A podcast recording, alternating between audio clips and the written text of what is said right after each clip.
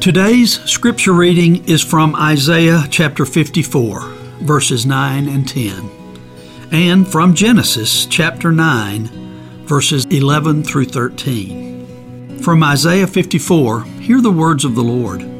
This is like the days of Noah to me, as I swore that the waters of Noah should no more go over the earth. So I have sworn that I will not be angry with you and will not rebuke you.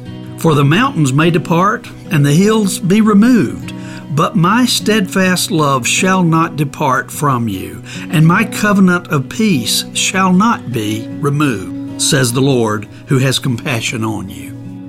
And from Genesis 9, I establish my covenant with you that never again shall all flesh be cut off by the waters of the flood and never again shall there be a flood to destroy the earth.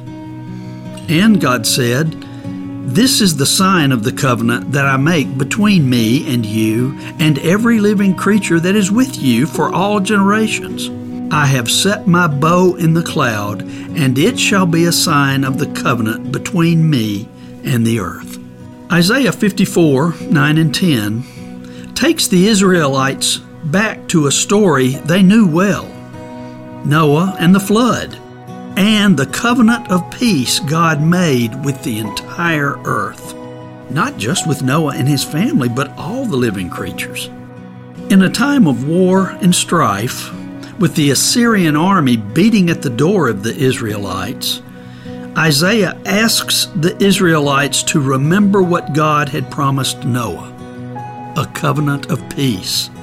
So, when they were facing hostile takeover, would God's promises stand?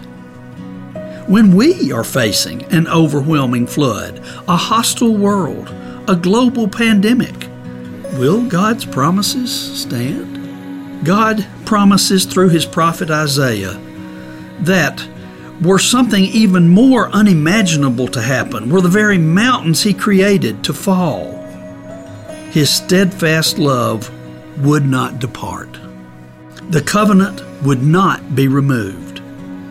The anger God felt when He flooded the earth would be met on the cross of Jesus, and we would never taste it again. In Isaiah 53, the chapter before, Isaiah prophesied about the Messiah, but he was pierced because of our rebellion, crushed because of our iniquities, punished for our peace was on him and we are healed by his wounds. Isaiah 53 5. The peace God covenanted to Noah with his bow in the sky would be secured by Jesus. The promise that will not fail, even if the mountains fall, holds up today in the midst of all that 2020 has brought and will bring. Rest in that peace today. As you finish your time in God's Word, pray the words of Isaiah 54 9 and 10, dwelling on the words there steadfast love, peace, compassion. Ask God to make those promises clear to you today.